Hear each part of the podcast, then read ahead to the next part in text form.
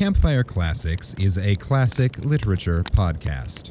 However, your hosts will occasionally use not so classy language and immature humor to describe very mature situations. As such, listener discretion is advised. I'm Ken Sandberg. And I'm Heather Michelle Lawler. Welcome to Campfire Classics, where we try to read those books that look really good on your shelf. Puerto Rico, you lovely island, coming at you from San Juan.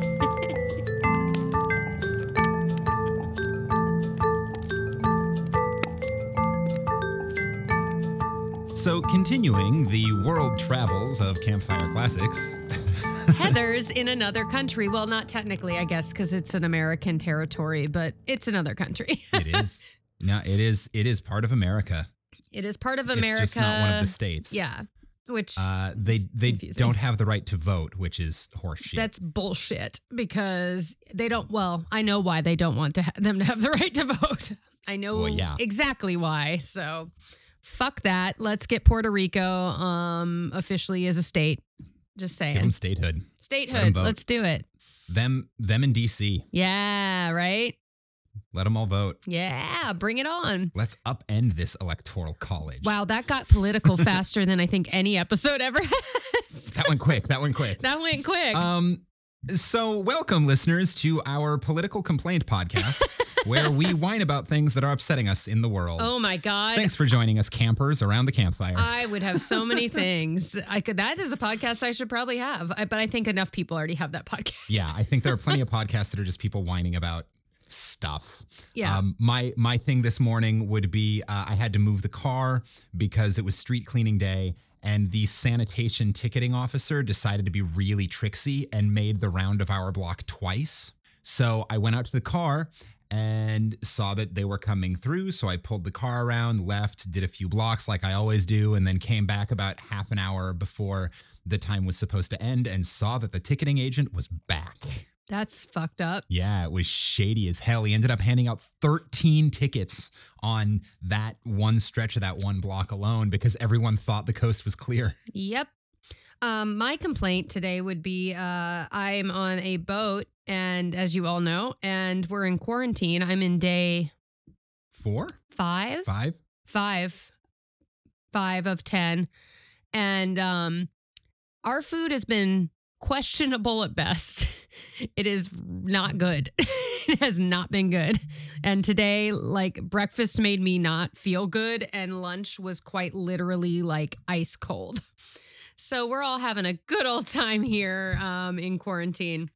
Um, but yeah, so I'm on. I am on the joy officially now. So I'm back on the joy, even though we are quarantined to this lovely room right now. So they deliver us food three times a day. They, uh, well, food, question, quote, quote, quote marks.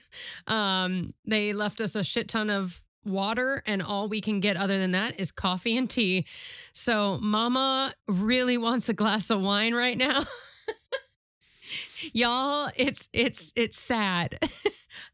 Oh, but you have beautiful balcony views of I- the sunsets. I do. I do. And we're in Puerto Rico and I'm getting paid to sit in this room. So, you know, it's Yeah. okay. But, you know, I got to have something to complain about. But yes, so that's where I am in the world right now. And I want to I want to personally thank uh Kim and Emily for filling in in the past couple weeks while I've been you know, Emily was a few weeks ago and then Kim filled in last week. Um Yeah. for for me because uh chaos in Tampa and just like rehearsals were long and exhausting and they were awesome. So thank you ladies. Yeah. Well, and thank you, listeners, for sticking with us through all of the craziness Yeah. because uh, we bring in guest hosts and the show goes off with nary a hitch. Yeah. And uh, well, and people even seem to enjoy hearing a new voice every once in a while. yeah, so- and I have had it's a couple people approach me now um, from my cast that said they'd love to do some episodes. So if there's time when I'm not getting good service, I can record with them here on the ship. Um, and Ken can take a vacation. and Ken can have a week off. so so you might be able to you might be getting to hear some of my uh footloose co uh co-stars um on the podcast in the next six months. So yay. We'll see. We'll see how that goes See how it goes as things unfold. as things unfold in the world that we live in, as the world turns like sands through the hourglass, these are the days of, of our, our lives. lives. that really dates us. I feel. Is that show still on? Days of our lives? Is I have it- no idea. I don't know because there's still like all those soap operas for the most part are no longer running, but there are like a couple that are still going. And I'm like, how? Where? When? Days of Our Lives is still running. Holy shit.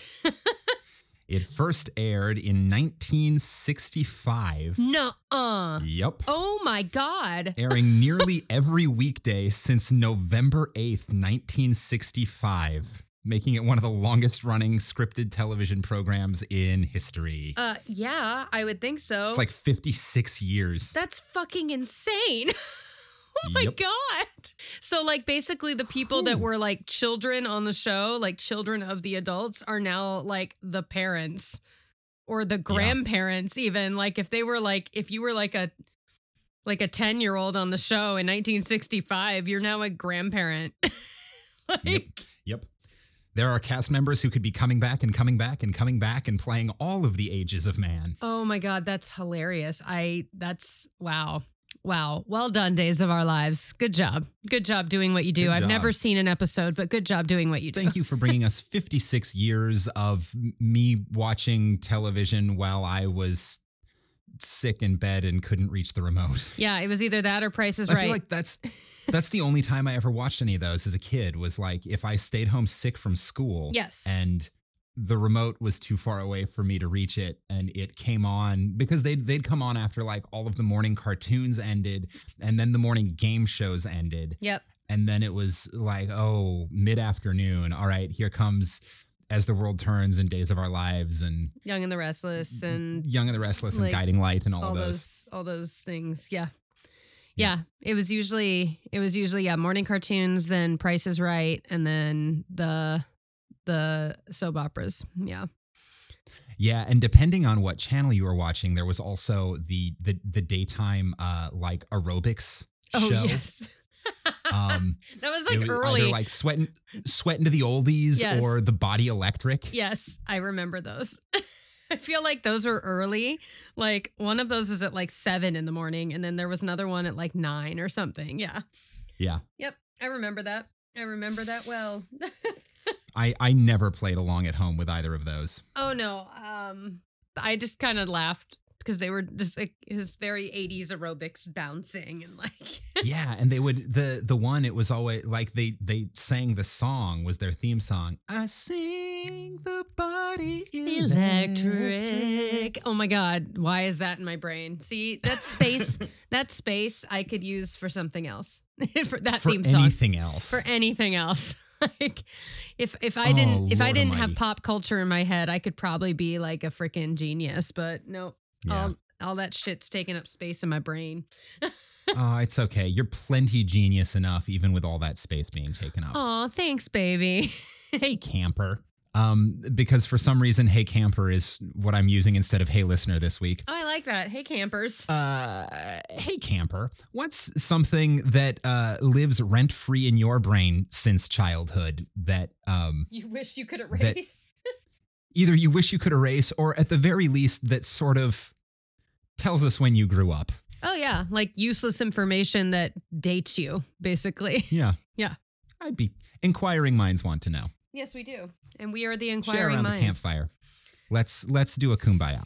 Thanks, campers. Kumbaya. So, speaking of kumbayas, let's read these stories that we read. So, for our first time listeners, and if we're doing our job right, every episode is somebody's first episode. What we do here at Campfire Classics is read stories. Uh, we read you stories. They are stories from the public domain because we don't like getting sued by authors. And we read stories that we have never seen before, which means we often stumble over words that we don't recognize, make terrible character choices based on not enough information and put completely inaccurate accents into strange regions of the globe. We also tend to laugh at accidental penis jokes and wildly inappropriate and outdated racism. Because we're fun. so that's so that's what we do. yeah, that's what we do. It's uh it's an edutainment podcast. Edutainment campers, edutainment. I love it. so this week, so we and we take turns picking stories. So since Ken has literally picked mm, like three of the four stories in the past like month because he Yeah, has picked done a lot two stories for our guest hosts and then one of the times we were recorded in Tampa he picked the story um, it's my turn it's very much my turn so um, this week I have picked a new author that we have not experienced I know All right. um, and I'm kind of excited about them because I was re- I was they they had an interesting life, like not dramatic but interesting. So this week we are reading a story by American author Laura Elizabeth Howe. And she was Laura Howe. Laura right. Howe. Laura Elizabeth Howe was born in Boston, Massachusetts, February 27th, 1850. So we going All right. back. We're going in the Wayback Machine. We going back, and her family was fascinating. So, her father was Dr. Samuel Gridley Howe. He was a teacher, a physician, and an abolitionist who co founded the Perkins Institute of Massachusetts School for the Blind. He founded Perkins. Yes. So his famous students were Annie Sullivan and Helen Keller. He basically right. he his the method they came up with there um, was sign language or at the time finger spell. Um, so her father helped invent the language of sign language. That's so cool. Right? Um, Laura's namesake was Laura Bridgman, who was a young woman who had been blinded and lost her hearing due to scarlet fever. And she was one of his first pupils at the Institute to learn fingerspell. And Laura Huh. wrote um, wrote in a biography about her father, quote, as a child, I did not think of the wonder of her any more than that of sunrise or a tree or any other miracle. She was Laura. She was blind, deaf, and dumb. Papa brought her out of prison.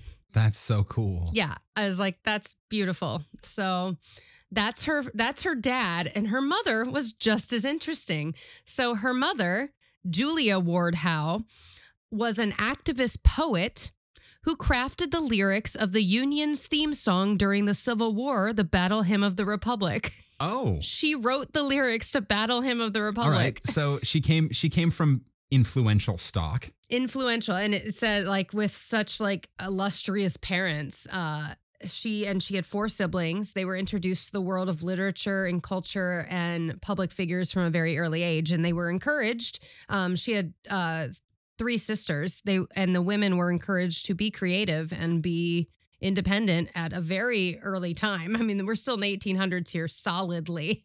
Like Right. um like she was 50 when the turn of the century happened so yeah. Yeah. so good for good for her parents. So um there's she didn't have a lot of drama in her life so i'm going to give you just some fun facts. So um in june 17th 1871 she married her neighbor henry richards who was a boston architect. Um and they had seven children which makes my vagina Ooh. hurt. Um after she had traveled she had traveled a lot um with her family in Europe as a kid like they'd take trips and stuff. But then they honeymooned in Europe and they settled in uh the Yellow House in Gardiner, Maine so Henry could take over the family paper mill business. So they moved up to Maine um, for him to take over the family business. And this is when uh, Laura started writing like full time from home. While she was raising the kids, she had a very, very, very active writing career. Um, she wrote over 90 books. Like, yeah, Ooh. Many of them being short story collections. Um, she did everything from uh, nursery rhymes to nonsense poems. Um, the St. Nicholas uh, magazine published a lot of her work. Uh, her first like book, a Santa magazine. I don't know. Did she write a bunch of Christmas short stories? Not that I could see, but uh, maybe. Uh, St. Nicholas. Um, her first book was called Five Little Mice in a Mousetrap, which sounds really sad. ah, That sounds horrifying. Um, and that came out in 1880. And then her next book was Sketches Some and twisted ass Hans Christian Andersen shit. Well, what the hell? She actually has been compared to him a little bit, like with her with her fairy tales at least. Like she also wrote like Okay. other she wrote biographies, she wrote um adult stories and whatnot too. But um uh she also was published in 1881, which was Sketches and Scrap in Scraps, which was illustrated by her husband. So Oh. little family, little family yeah, business. He's an architect. He Yeah. knows how to put pen to paper and make things look pretty. Exactly. Um, she wrote about both of her parents. She wrote a biography about both of her parents called Two Noble Lives Samuel Gridley Howe and Julia Ward Howe. That came out in 1911. She also collaborated with her sister, Maud Howe Elliott, and their biography of their mother, who wrote the lyrics to Battle Hymn of the Republic, which Mhm. was titled Julia Ward Howe 1819 to 1910, won the Pulitzer Prize in 1917. awesome. So this so she has she has a Pulitzer.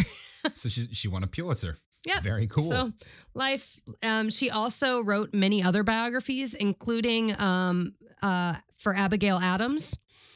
She wrote Abigail Adams and Her Times that was published in 1917.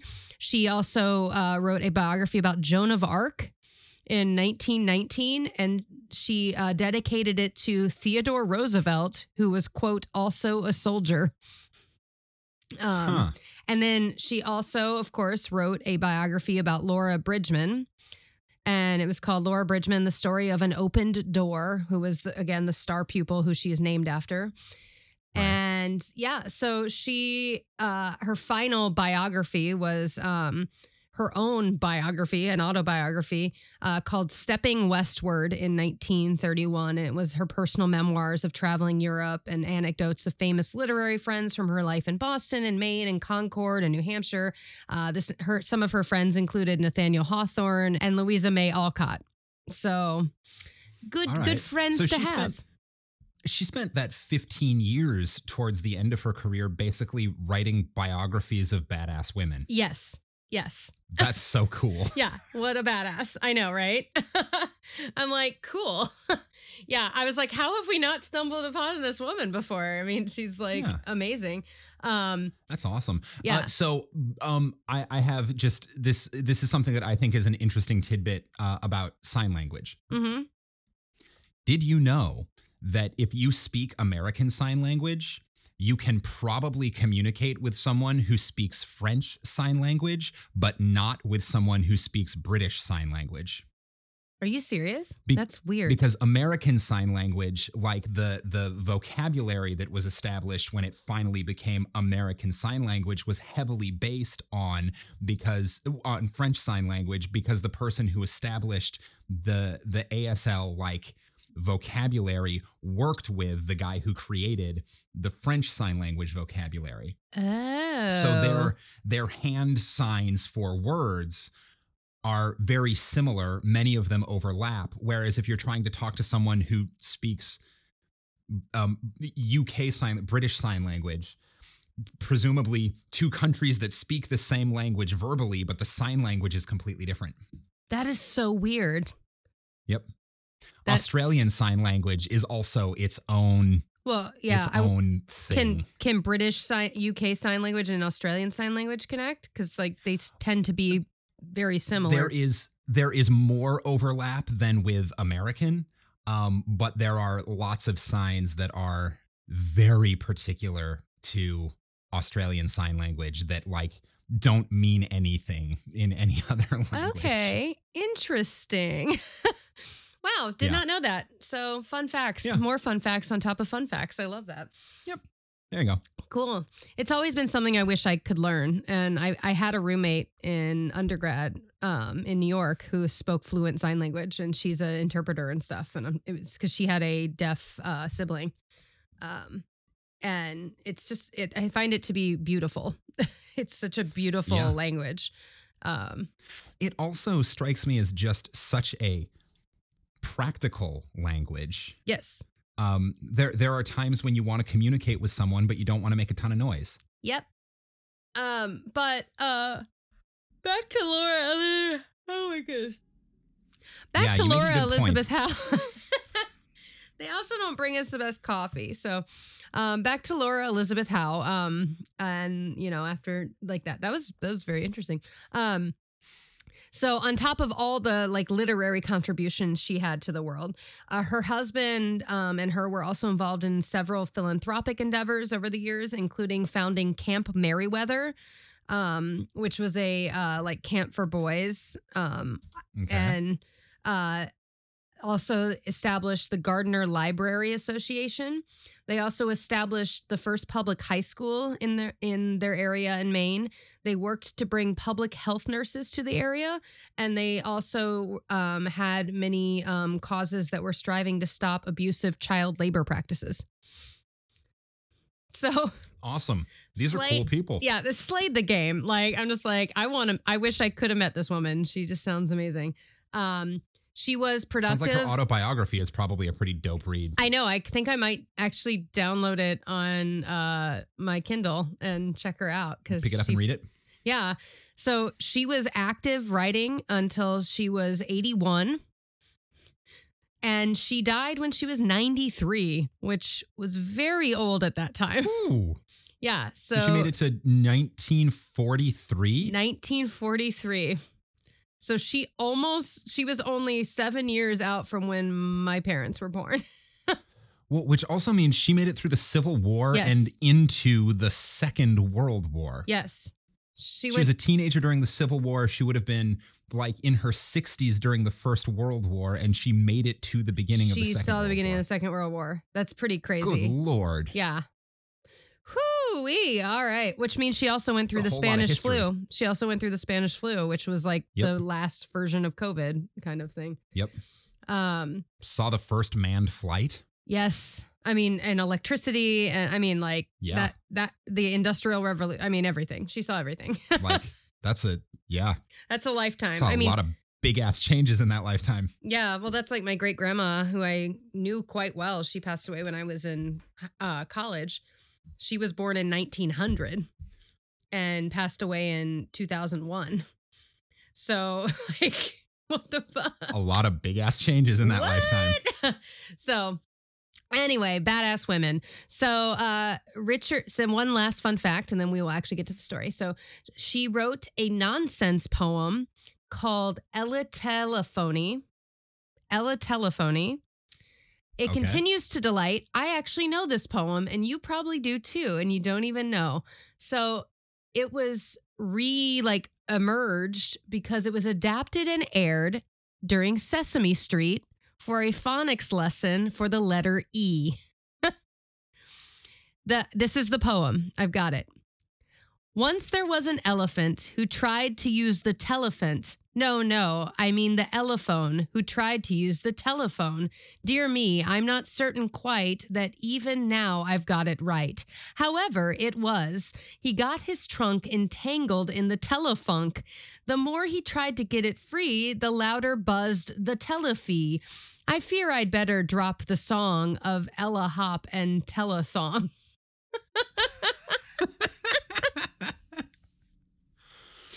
So I actually know, like, when I started reading that, I'm like, I totally know this poem. I remember this. It sounds Um, vaguely familiar. I like, I don't even know if I saw it on Sesame Street, but I've definitely like read this poem before. Like it was in like a collection of like children's poems when I was a kid because I loved poetry when I was a kid. So like I was like, oh my god, yes, this one. So yeah, although the end of it makes me want Sisqó to start singing. I don't know if it says tele. It's actually I think it's telephong, not telethong. I think I it's Oh. ph. It's ph, but I want I want it to be telethong. Hello and welcome to our fundraising telethong. that thong, ta thong, thong, This thong. year, we're raising money for Doctors Without Borders. Please call in to our telethon. I'm or into it. Welcome to the New York City Marathon. oh no! Oh no! That was yesterday, wasn't it? Six point two miles of thongs. Wasn't the New York City Uh, Marathon that was yesterday as we are recording, yeah. Yeah, I saw people running it. Um. Anyway, so the story you will be thong, the thong, thong, thong. The story you will be reading today by Laura E. Richards, which is what she went by, is Maine to the Rescue. All right, let's start this fire. Let's do it. Maine to the Rescue by Laura E. Richards. Oh dear, oh dear, it's snowing! Hurrah, hurrah, it's snowing! Uh, sorry, I didn't Mass- mention that the reason I picked this story is I read the first line. I was like, this seems appropriate for the season. Not where I am because it's 85 fucking degrees out and 100% humidity, but from what I've heard back where you are and the majority of humans, the the, the fall is solidly here. Massachusetts looked up from her algebra. She was the head of the school. She was rosy and placid as the apple she was generally eating when not in class. Wait, is this kid's name Apples- Massachusetts? Um, well, uh, d- uh, appears not to be a kid because she is Oh. the head of the school. Okay. But yes, Massachusetts is her name. I mean, I don't know what kind of school this is. I suppose she could be like head girl. Head girl who eats apples. All right, her name's eats Massachusetts. Fabulous. Massachusetts, apples and algebra were the things she cared most about in school life.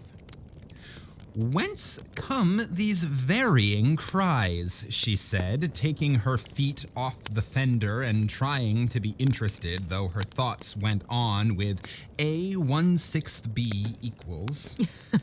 I hate this girl. I, I don't like maths.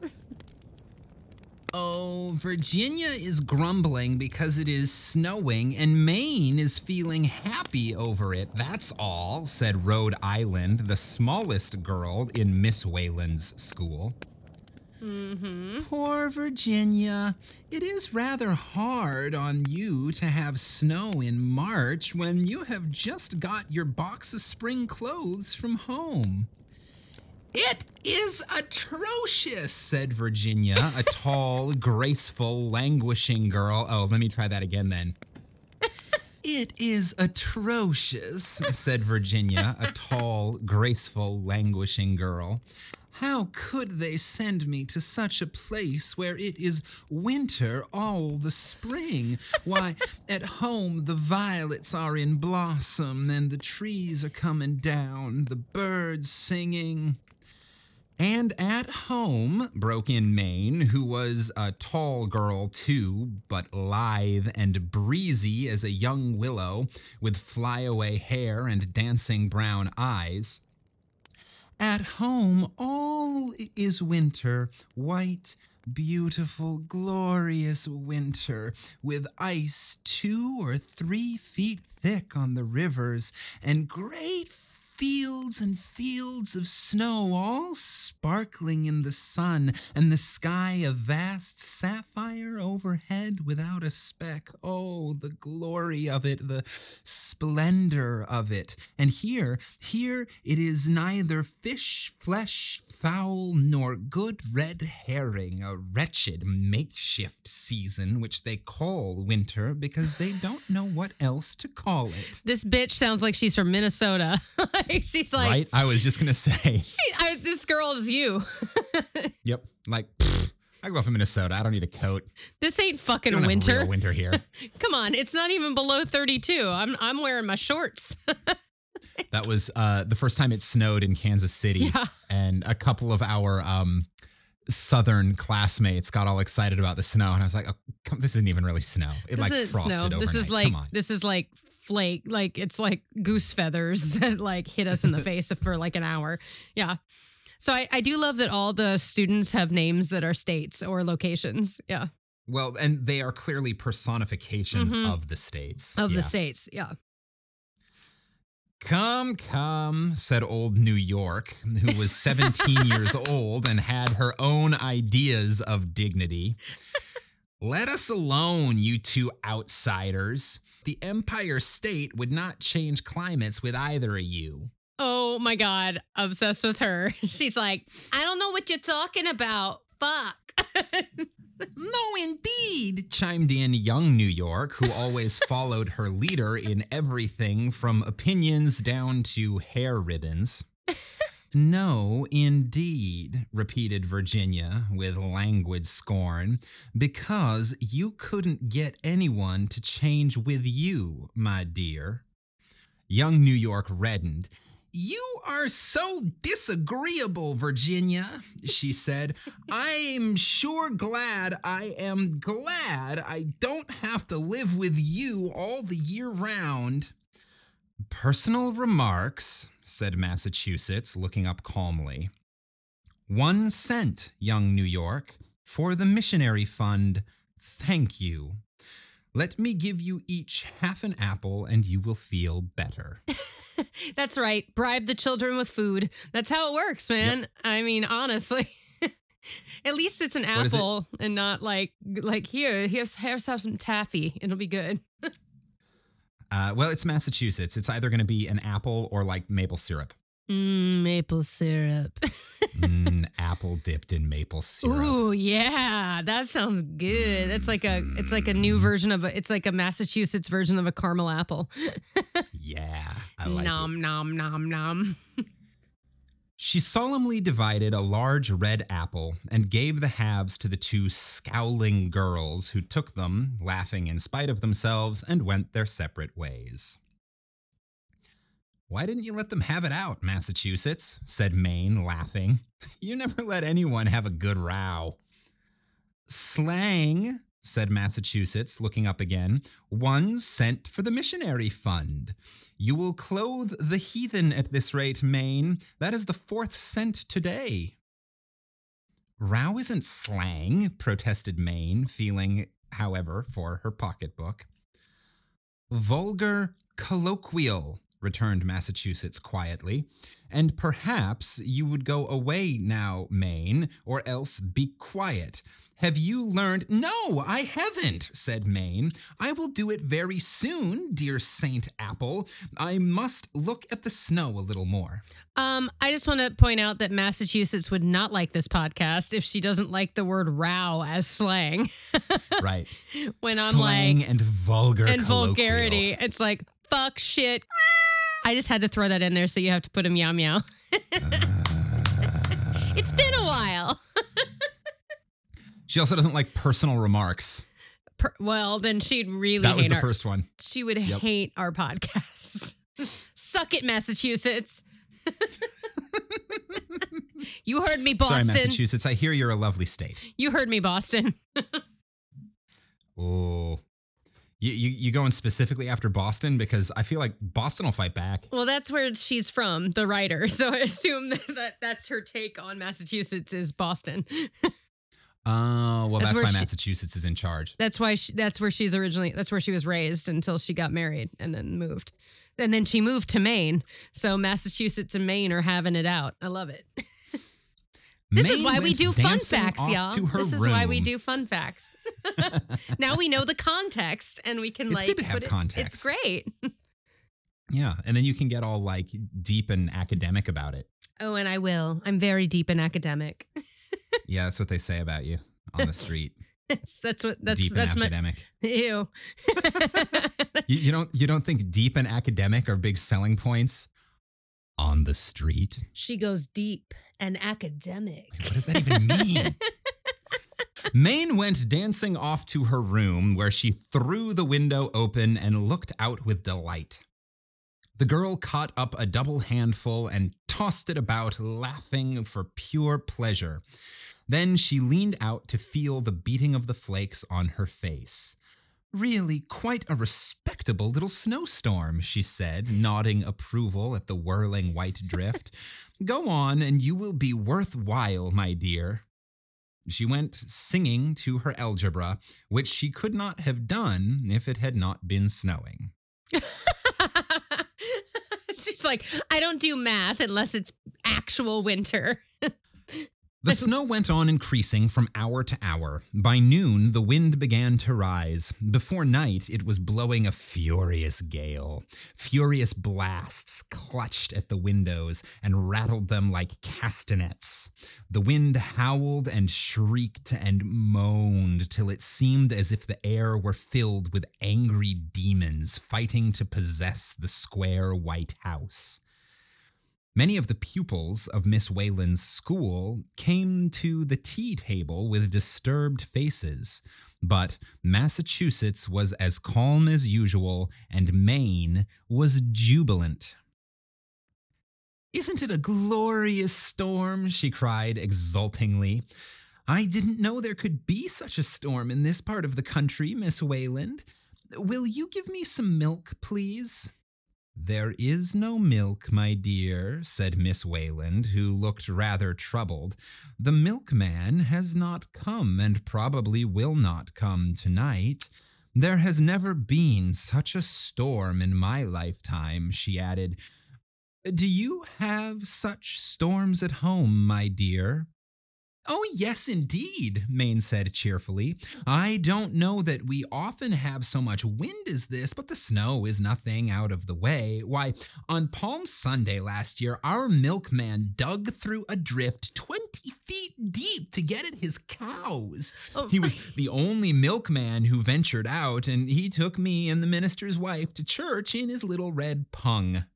oh, what is a First of all, what's a pung? I don't know. It is spelled P U N G. P U N G. Let me look it up.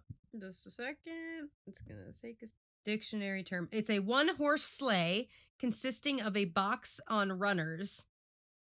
So it's a it's a one it's a like It's a like one horse open sleigh. Sleigh, Hey. Yes. jingle bells, jingle. That's exactly what it is.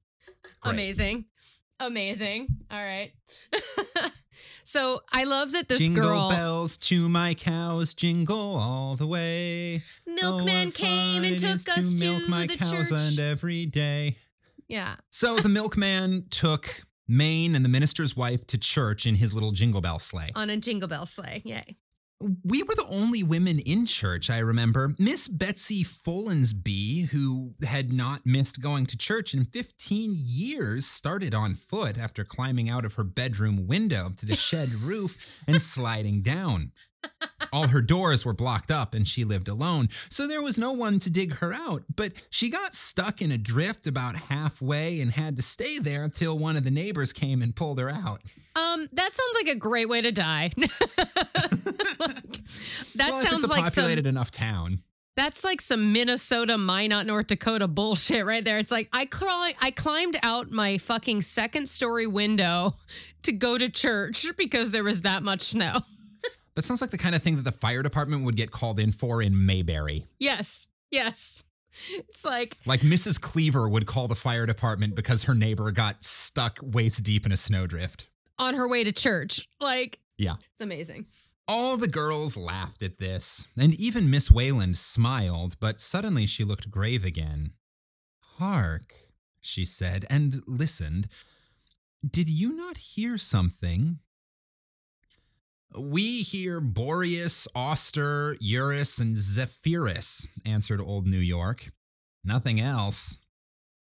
At that moment, there was a lull in the screeching of the wind. All listened intently, and a faint sound was heard from without, which was not that of the blast. A child, said Massachusetts, rising quickly. It's a child's voice. I will go, Miss Wayland.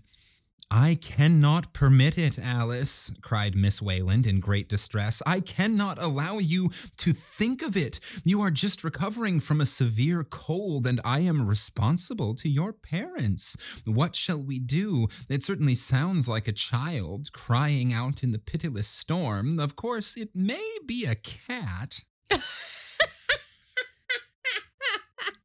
child cat, child cat. Aren't they the same thing? Go out and save it either way. I know. Either way, you should probably go check out this poor thing that's crying in the snow. yeah. Maine had gone to the window at the first alarm and now turned with shining eyes. It is a child, she said quietly. I have no cold, Miss Wayland. I am going, of course. Passing by Massachusetts, who had started out of her usual calm and stood in some perplexity, she whispered, If it were freezing, it wouldn't cry. I shall be in time. Get a ball of stout twine. Fat twine. Yeah. yes. She disappeared.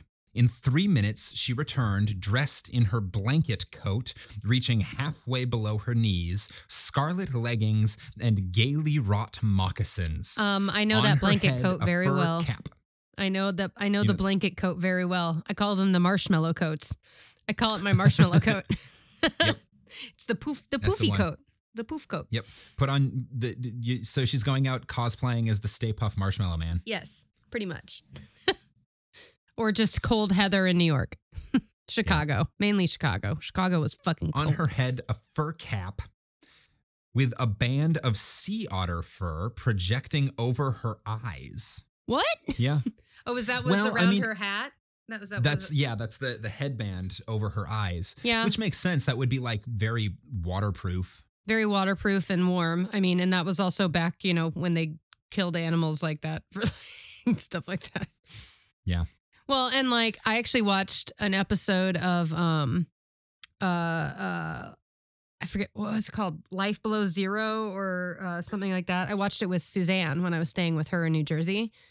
Um, it's like a reality show, kind of like Naked and Afraid, but it's act. It's like survivalists that live above the Arctic Circle Mm-hmm. and they follow them and there was there's an indigenous family um and um like these otters so these are river otters but these river otters had like dammed up their fresh water supply and so they had to like kill them because if they didn't kill them they would redo it again and if they if they destroyed their houses without killing them they would starve to death Right. so like it, it it becomes a whole like nature versus like it, and and they were like well we'll kill them and we'll use their skins and eat them basically we're going Right. to like you know not waste these these animals so So They had sea otter, they had- and then it cleared yeah. up there. they had river otter like hats and stuff like that that they made so anyway random fun facts i i saw on uh reality tv Yeah.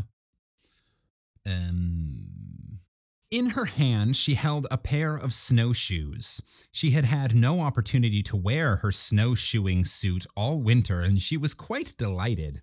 yay My child, said Miss Wayland faintly, how can I let you go? My duty to your parents. What are those strange things?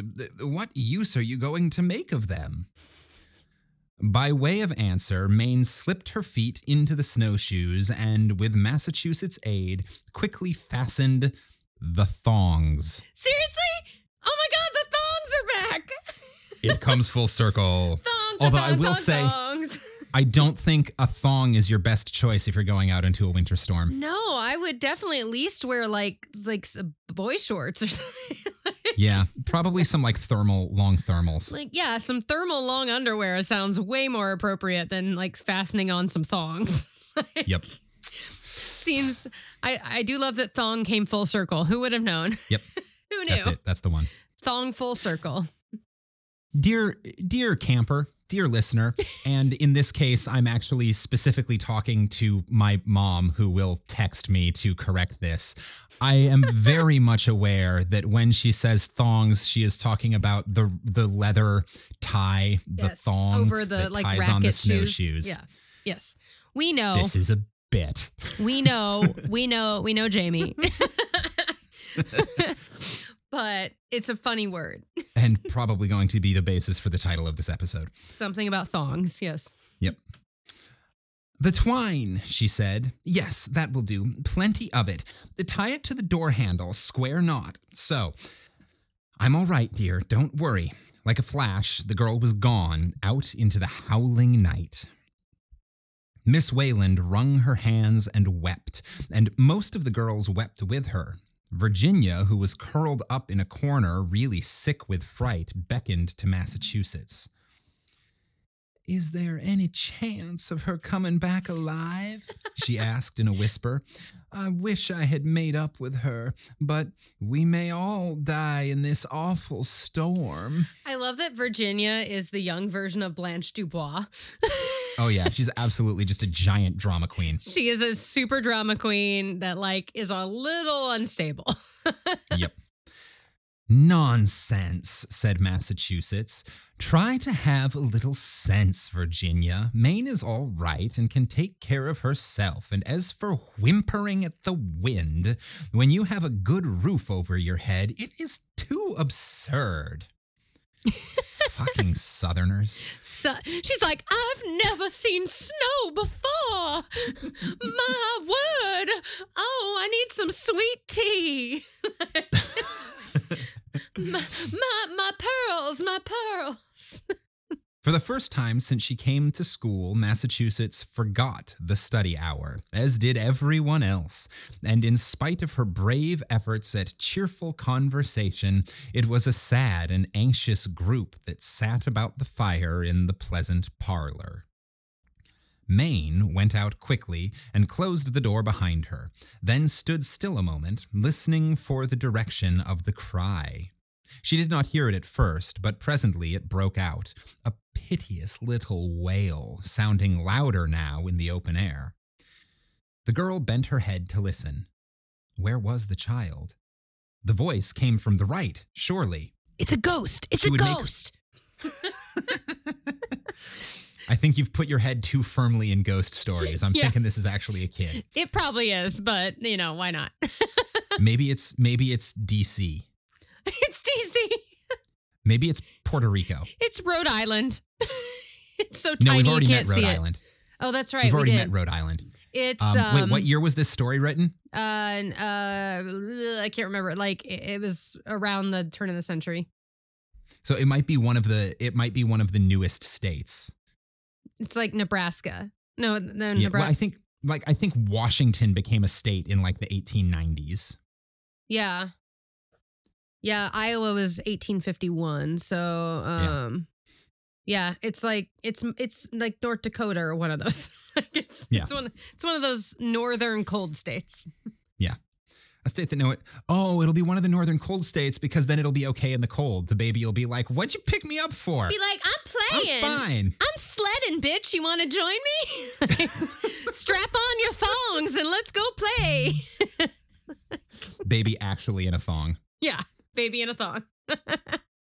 She would make her way down the end of the road, and then she could tell better which direction the cry was coming from. Grasping the ball of twine firmly, she stepped forward, planting the broad snowshoes lightly in the snow. Dry snow. As she turned the corner of the house, an icy blast caught her as if with furious hands, shook her like a leaf, and flung her roughly against the wall. Ouch. Her forehead struck the corner, and for a moment she was stunned, but the blood trickling down her face quickly brought her to herself. Ew. She set her teeth, folded her arms tightly, and stooping forward, measured her strength once more with that of the gale. This time, it seemed as if she were cleaving a wall of ice which opened only to close behind her.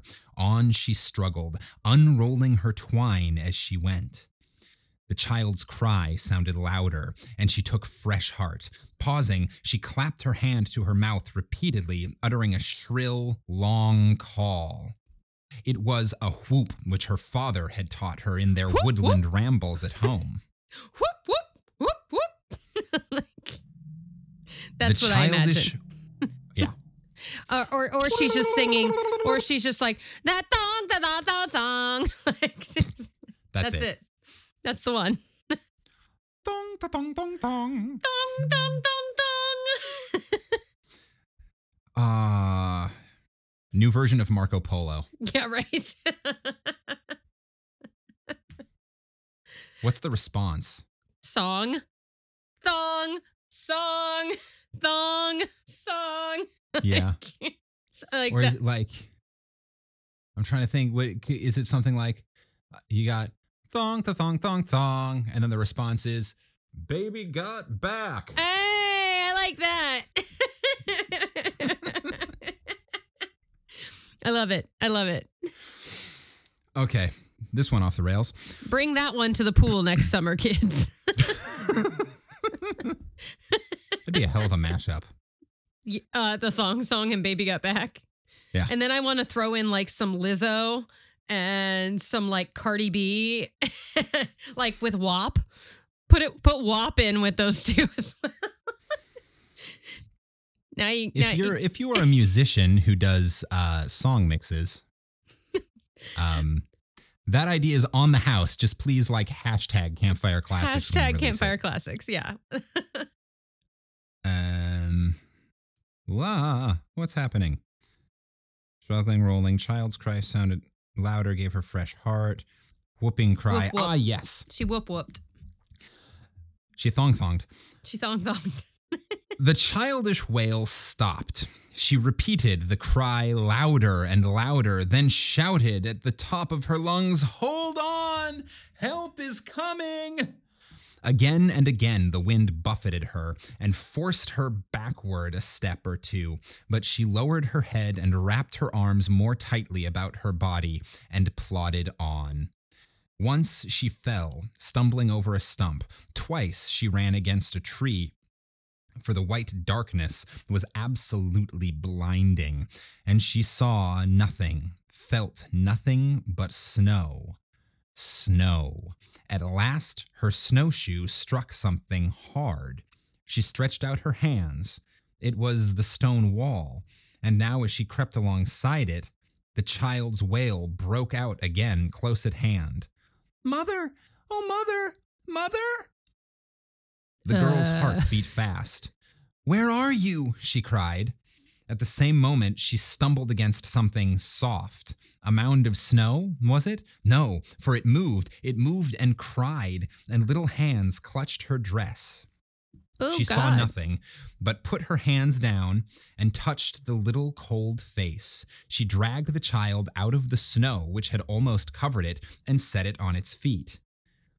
Who are you? She asked, putting her face down close, while by vigorous patting and rubbing she tried to give life to the benumbed, cowering little figure which staggered along helplessly, clutching with half frozen fingers. Benny Withers, sobbed the child. "M- mother sent me for the clothes, but I can't get them. Benny Withers, cried Maine. Why, you live close by. Why didn't you go home, child?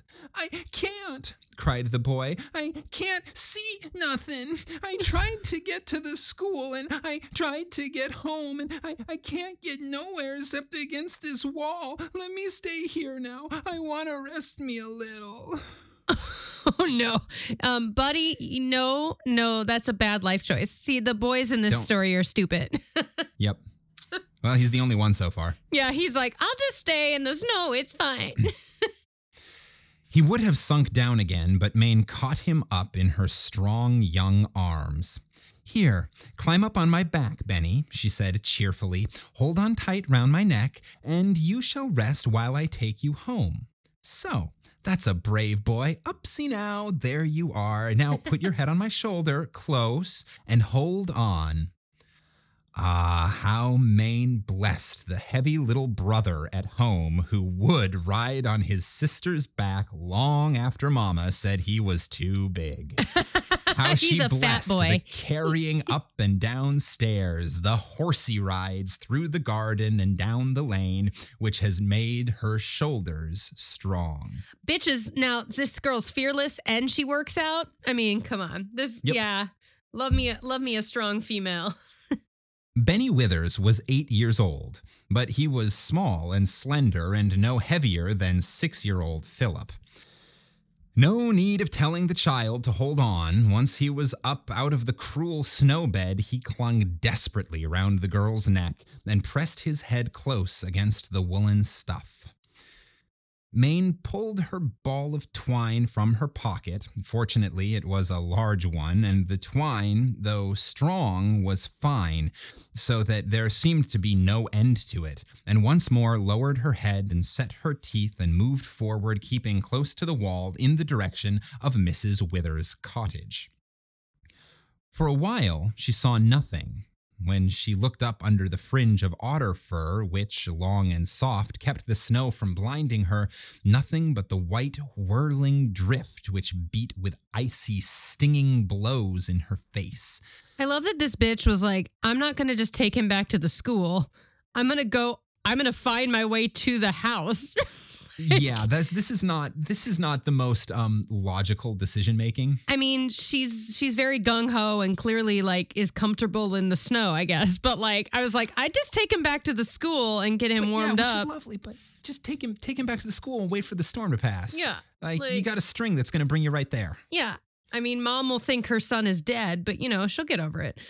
But only for a little while. Only for a bit. And then it's going to be like this beautiful, miraculous, like re- reunion. That's yeah, it's and it's only long enough for her to have like a tiny mental breakdown and maybe like one or two little baby heart attacks. Exactly. Exactly.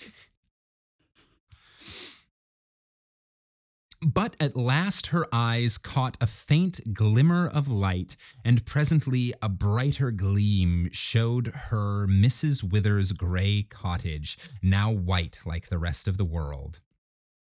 Bursting open the cottage door, she almost threw the child into the arms of his mother.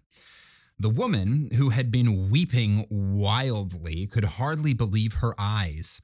She caught the little boy and smothered him with kisses, chafing his cold hands and crying over him.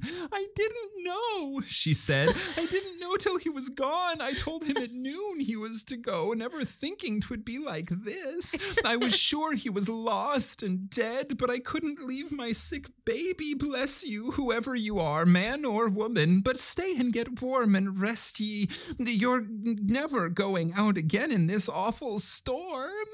But Maine was gone. She's like, bye. Peace. I'm out. Bye. She didn't even like stay to tell her her name. She just like Nope. drops this child off and she's like, and she's going back now. Yeah. Follow the so- uh, breadcrumbs, aka fat she's, twine. she's she's making bolder and bolder and dimmer and dimmer choices. well, it seems like she's doing all right though. She's doing all right, but like stay and wait out the storm. but then her everyone else will be worried about her.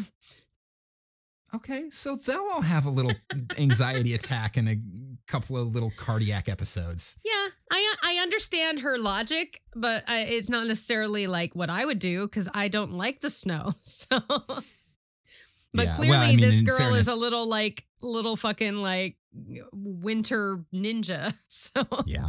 And in fairness, it is probably exactly what I would do. I'd just keep pushing through. But yeah. yeah. um but I'm not very clever.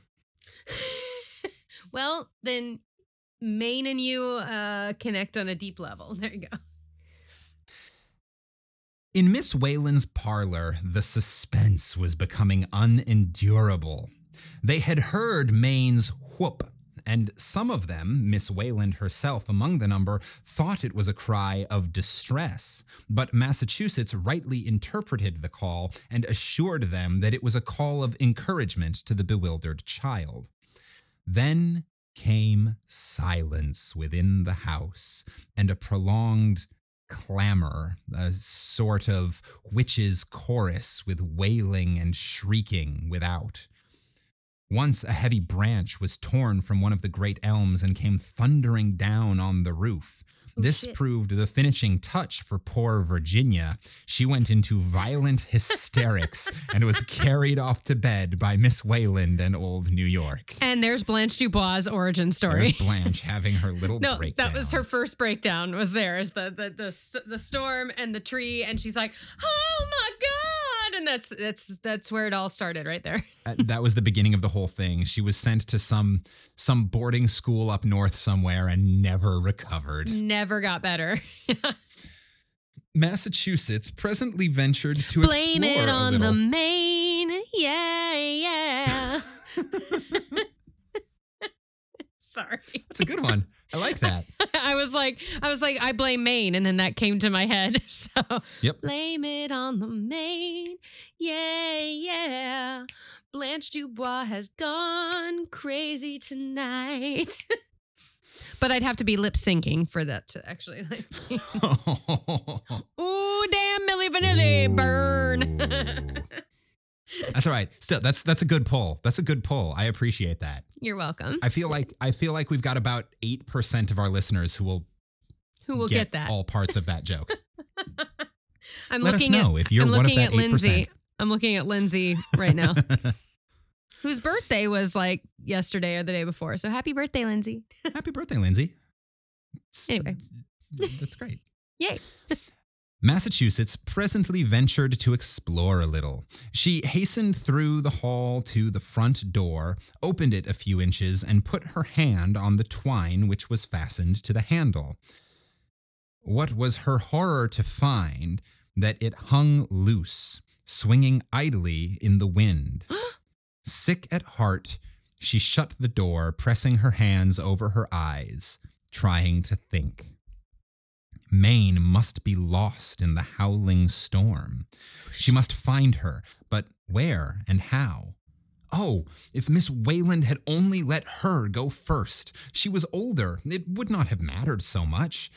But now, quick, she would wrap herself warmly and slip out without anyone knowing. So we were The right. was- Massachusetts is like the head girl.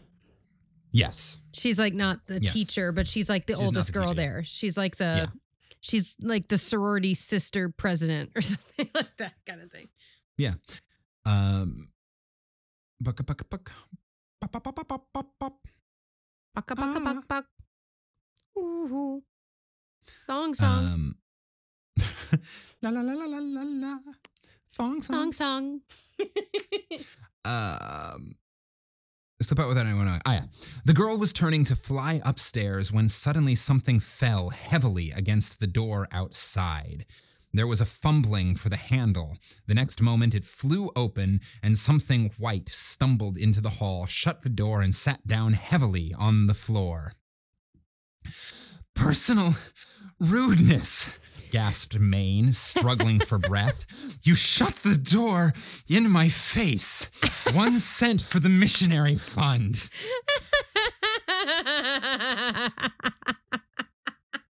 Callback humor. yep. The great storm was over. The sun came up and looked down on a strange white world. No fences, no walls, only a smooth ridge where one of these had been. Trees, which the day before had been quite tall, now looked like dwarves, spreading their broad arms not far from the snow carpet beneath them. Roads, there were none. All was smooth, save where some huge drift nodded its crest like a billowing curling for its downward rush. Maine, spite of her scarred face, which showed as many patches as that of a court lady in King George's times, was jubilant. Tired? Not a bit of it. A little stiff, just enough to need limbering out, as they said at home. There's no butter, she announced at breakfast. There is no milk, no meat for dinner. Therefore, I go a snowshoeing. Dear Miss Wayland, let me go. I have learned my algebra and I shall be discovering unknown quantities at every step, which will be just as instructive.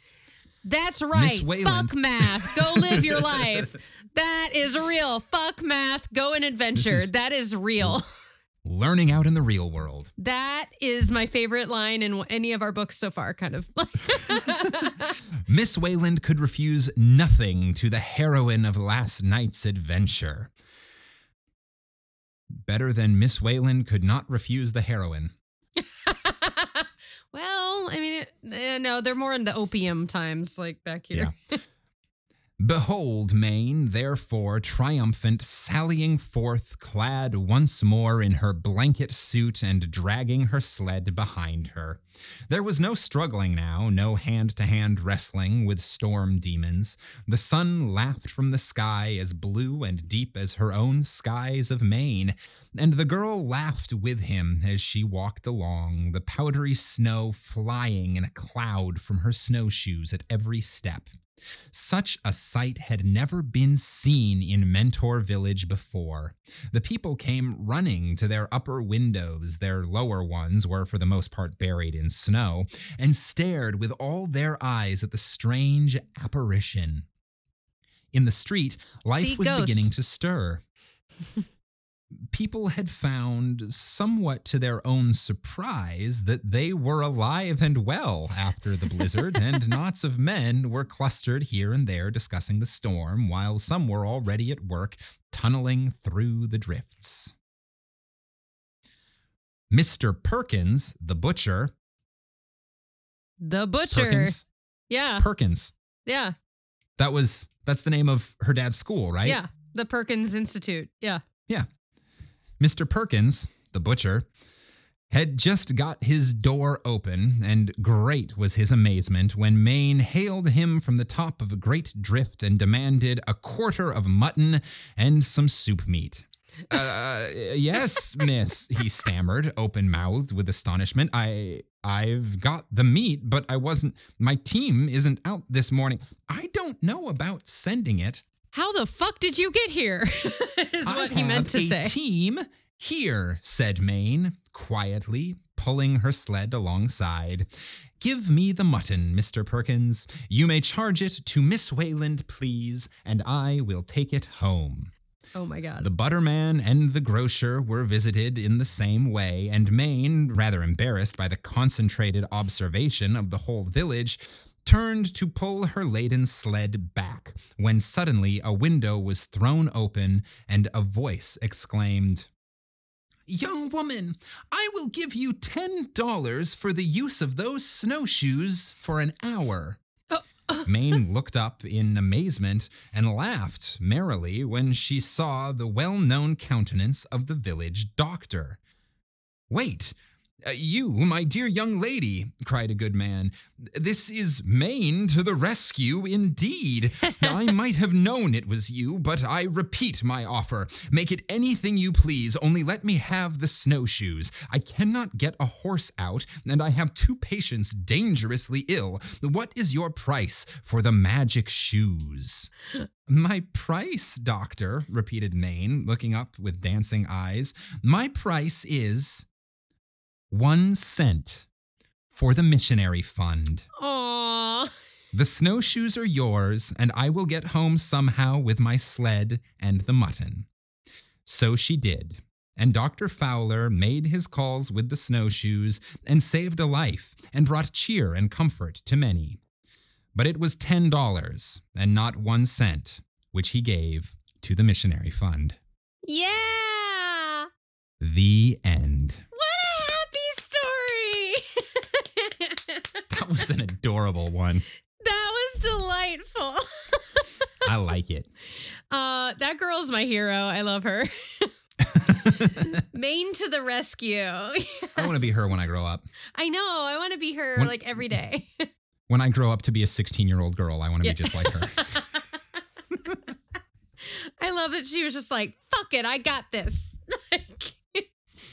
And like the entire village is like, this girl's the coolest. Yeah, in the movie version of this short story, she's played by um, Lady Mormont from uh, Game of Thrones. Yes. I was trying to cast it while you were reading, and I was like, huh. No, that is perfect casting. Yep. She's even like the right age right now. Like, because she was like 10, 11 when she did uh uh Game of Yeah. Thrones. So yeah, she's like right around, around the right age. She's around 16. 15, all right. 16, something like that. All right, producers, let's do this. Maine to the rescue. Yeah, yeah, It's This'll even got be, a very um, similar theme of the winter thing. yeah. It'll it'll be her version of um that uh, uh, Leonardo DiCaprio movie where he like fights a bear. Where he fights and he won an Academy Award. So there you go. Yeah. Yeah. Yeah. Yeah. It's so just instead a little, of a little less aggressive. a little but we could i mean we can add some like you know uh some uh cinematic uh she has to like fight off an animal on her way to save the child or something like Yeah, on her way back to school, she gets abducted by aliens, and then it Or- turns into Independence Day. or, yeah or like wolves and it's very beauty and the beast and like you know Yeah, yeah good times good times yeah. Yeah. She she goes away and is raised by wolves, and and then comes back and teaches And them all how to live in the and wild founds Rome, and founds rome Romulus and Remus were two twin babies who were raised by a wolf. i know baby And Romulus and Remus founded Rome. It, I, oh, so did mowgli in the jungle yeah, yeah. very similar story there and Tarzan with the monkeys. the Tarzan. Yep. Yep. So, well, that was delightful. I am so glad that that was the story. Yeah. I liked Thank you, her. Laura E. Richards. Um, I might be tracking down a couple of those biographies that she wrote because Uh, those sound super interesting. They sound fantastic, and I really liked her writing style. It was very like, considering she's one of the older authors we've read, it was very like, like, you know, it, it didn't feel like old timey. Like it wasn't No, being it fancy to be fancy. Um, reading it, it had a sentence structure and a feel very similar to um, uh, the haircut, uh, the the Ring Lardner. Yes. Yeah. Yeah, like it it had that sort of delivery feel about it. Like to me, Americana, anyway. a very Americana, like, yeah. No. that Yeah, was- well, and there were there were sentences that were clearly missing words, but they were missing words because it was like, well, this is how I'm going to say the thing. because it's a child Um, speaking or like it's yeah. yeah. it's i mean it's there for like character context and yeah that was cool Yeah. i liked i liked that yay yay for another female author we don't get a ton of those other than like you know our muses we get a Other lot than, of agatha Other than Agatha, which we've done a lot of. We get a lot of agatha but like a lot of the other women we've read they don't have a ton of short stories that fit in our time frame so i'm really glad Yeah. i i found this lady Yeah. yeah and Well, what a fucking fascinating family she had Yeah. Well, and most of what she wrote is going to fit in our time frame. Yeah. Yeah. Because she wrote like a ton of short stories. So now, welcome to the world, a reintroduction to the world from Elizabeth E. Richards, so who has a Pul- Pulitzer. So good job. Yeah. Say that name again. Laura E. Richards. Yeah. What, what Did- did I say? Um, I was eating a cookie, but it sounded like you said Elizabeth E. Richards. Oh, I may have because I'm looking at her name right now. Laura E. Oh. Richards. Yeah. Or originally Laura Elizabeth Howe. ah, that's where the Elizabeth. yeah, have come from, Elizabeth is her middle name, is her middle name, which is my sister's middle name. It's a good name. Yeah. It's the So- queen's name. It is the queen's name. She's still kicking too. Yeah. She became well. She was born during her lifetime. Yeah. She didn't become queen until a little later, right? Yeah. Her coronation was in the fifties. I think coronation was in the 50s. Yeah. But yeah, they definitely crossed over. Yep. Um. So that was uh that was a fun one. What'd you think of that one, listener? That did you did you enjoy that that sit around the campfire with us? Yeah, I enjoyed it. That was delightful. So I have a question for our listeners, and then we'll get to our passcode, and then we can write things up. But my my question for our listeners, um, and obviously this will only apply to those who listen all the way to the end of our episodes, is when do you listen to our episodes? Hmm. Is it something you listen to at home while you're doing chores and cooking or whatever? Do you cut out specific time just to focus on listening? Do you listen in the car? Do you listen while on mass transit? When do you listen to these episodes? I'm I'm just curious. Yeah, I'm intrigued we- as well. When when we help you pass the time. Yay. Uh, so reach out and let and us tell know. us. And our passcode for this, which you can email us or send on any of our social medias, which are we are on Facebook, Instagram, Twitter, yada yada. We have a website. You can find us. Just Google Campfire Classics. Yep. Uh, yeah, there we've got it's it's easy to find us. Um, but yeah, so we uh, every episode we release a secret passcode. Um, please send it to us as either the subject of an email or message that you send us, or somewhere in the body. Uh, and the passcode is I like thongs. I like thongs. yes. That's the one. Facts. Just like that. I like thongs and I cannot lie. Oh, and the crossover continues. the crossover begins. All All right. right. Anything to say before we sign off? No, I say uh thanks for joining me from a ship in Puerto Rico. Yeah. and Ken's in New York. So uh international it seems like- podcasting. Yeah. It seems like the, well, technically not international. Puerto Rico is still America. I mean, technically I'm in the water, so I guess I'm in somewhere in between. Oceania. Oh, I'm in international somethings. Um, but uh, regardless, thank you for tuning in, listeners. Uh, this has been um, it's been a fun one. This was a charming little story. Let us know what you thought. Do reach out. And until next week, this has been Campfire Classics, where we try to read those books that look really good on your shelf. The thong, the thong, thong, thong.